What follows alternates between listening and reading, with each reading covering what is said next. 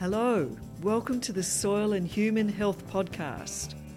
I'm Amanda Rowland, and this is a series of stories about all things regenerative.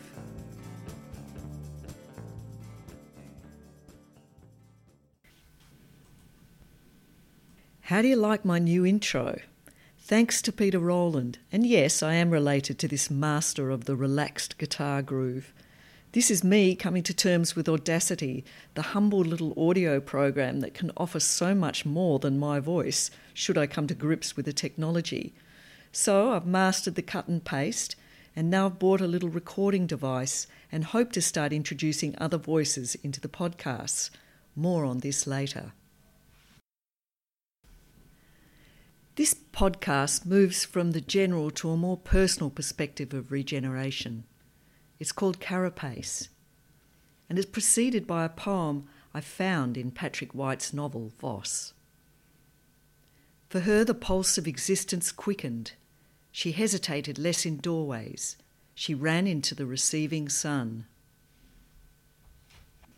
In the early summer of 1983, I went to what must have been one of the last of the Confests, a return to nature event near a river in Wangaratta aligned with 70s values of communality, vegetarianism, enthusiasm for all things Eastern in robes, and that quaint old idea, conservation.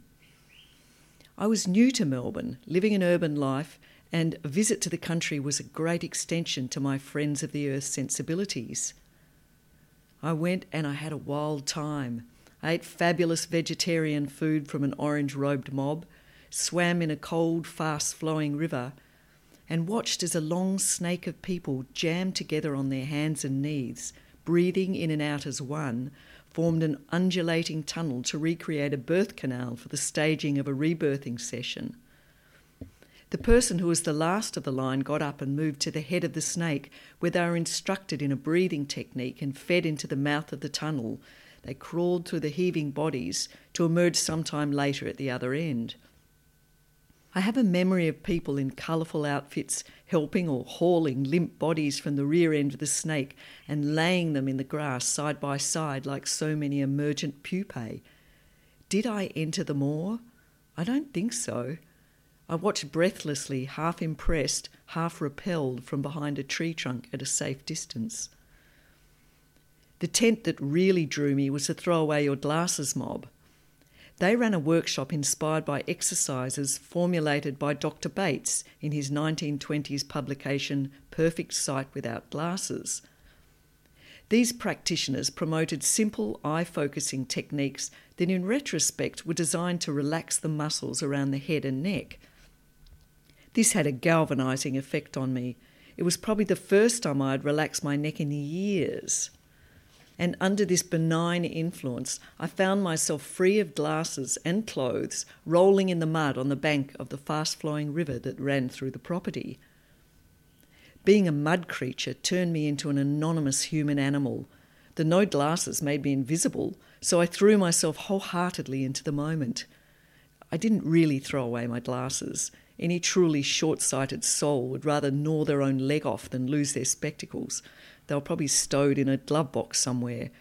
But I felt the tendrils of another life, a freer, wilder, less constructed existence. Someone had made a sort of sweat lodge on the banks of the river that the mud people moved in and out of, there was a resident groper, but the seediness of this long haired creep didn't take the edge off the general exuberance. Such was the energy of the day and the pleasure of being at one with my fellow savages. I met some fascinating people and was especially taken with a sophisticated olive skinned man with a beautiful hooked nose, bright blue eyes, and gorgeously accented English. And I was thrilled beyond measure that he seemed to find me interesting. Was he from Afghanistan or did I make this up? He had some marvellously potent hash, a line of spectacular velvet waistcoats, and a way of looking at me that completely drove the thought of my boyfriend, unfortunately present at the weekend, out of my mind. After the festival and close to this time of change, I went shopping for a new work outfit. Bewilderingly, to my newly emerging self, my ego chose a black trouser suit. I wasn't playing to my strengths. Black was never my colour, and the suit was a cover up that mimicked a notion of efficiency and business readiness that I feared I wasn't getting across in a job and a life that was leaving me increasingly isolated from the self that was trying to break through the old skin. With hindsight, this black suit sticks out like dog's balls as a much clearer signpost to a neurotic personality disorder than any of the other outfits that I adopted in my efforts to fit into the world. I was nearly two years into a job as the rep for two independent Sydney based book publishing companies, which involved making appointments across states, including Tasmania, and selling books that languished at the less than bestseller lesbian poetry end of the scale enlivened by occasional hangover hits from the 70s like Build Your House of Earth, whose popularity kept the sales figures, if not high, at least sustainable. I had very little experience of jobs beyond the throwaway restaurant and pub gigs common to people my age, and it hadn't really occurred to me that a few years in such a lowly paid, physically taxing, and lonely sales job was probably helping to send me slowly round the twist. Festival over, the relaxation of Amanda continued as I followed through with the throwaway your glasses sessions. I remember a small room filled with people with Coke bottle lens type glasses and a group leader assuring this group of myopes that we were really radiant and shining beings, worthy of all that life had to offer.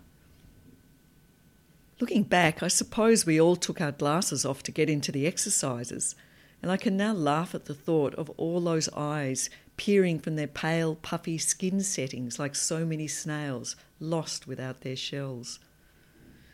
At the same time as I was shedding a baked on carapace that no longer served me, another part of my psyche was scrambling to keep this very same self in place. I hadn't really grasped what was going on, or that the untrained ego that held the Amanda self together, that was concerned with self survival, that attempted to fit in, that wanted to live in the real world and always looked to that world to find out what she should be doing, wasn't going to go without a fight. I had no idea what I was up against. The throw away your glasses technique eventually came to a sticky end.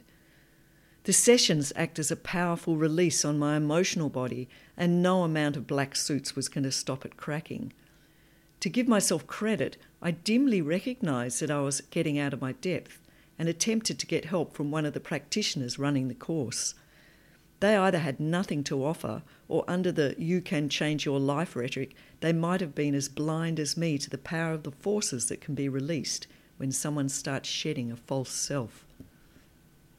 One morning I woke up and started to cry, and kept on crying. I sobbed for a time in the little outside courtyard in my Collingwood rental house and then moved upstairs to sob in my bedroom. I sobbed in the living room and then moved out the back again to sob outside. I was incoherent and inconsolable. I cried for 24 hours straight. The housemaid, initially worried, could not quite hide his exasperation that, on top of being an appalling dishwasher, part of the throw away your glasses deal meant that cleaning details weren't really part of the vision. I was now threatening to contribute an endless flood of tears to his otherwise well functioning household. My boyfriend was sympathetic, but as helpless as me in the face of what was happening. I had no context for this misery, no advice to follow, no idea what to do. I wonder now what happened to the other myopic folk that wandered like me into this spectacleless scenario. Maybe some broke through rather than down. Perhaps a follow up study could have gone both ways to reveal either disastrous reactions or transformational insights in response to the relaxation of body and sight. Anyway, it was what it was, and change indeed was effected. Within days, I nearly killed myself and someone else on the road by making a suicidal turn in my beloved turquoise blue 1976 HR Holden with three gears on the column. And I did have glasses on at the time.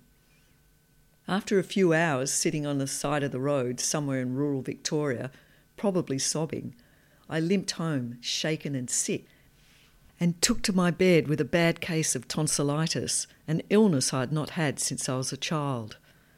I was bedridden for four days. When I recovered, I emerged from my sick bed, reborn. From grub to scaly looking butterfly, the transformation came complete with a full body case of psoriasis, a non fatal but unattractive skin disease that was usually confined to my elbows and now turned me into a walking flake. Change was upon me and demanding attention. In face of a crumbling of defences, I launched into the all encompassing task of transforming my physical circumstances, rebuilding a more appropriate carapace. I knew nothing of the art of self development, the inner world, and what was required for a human being, as distinct from a human doing. But what I lacked in insight was well compensated for by strong and optimistic energy, and I took off running.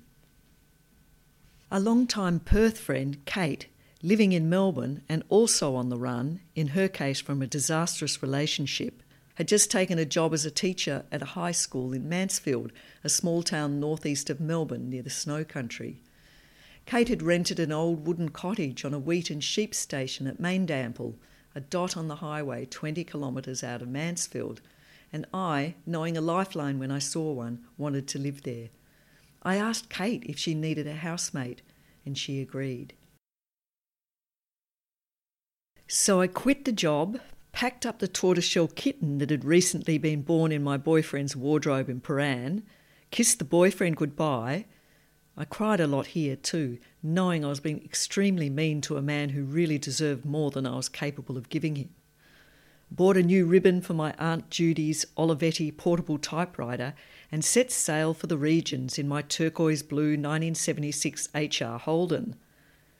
Never one to be short of ideas or enthusiasms, I decided I was going to write a novel. It was 1984 and I was 26 years old.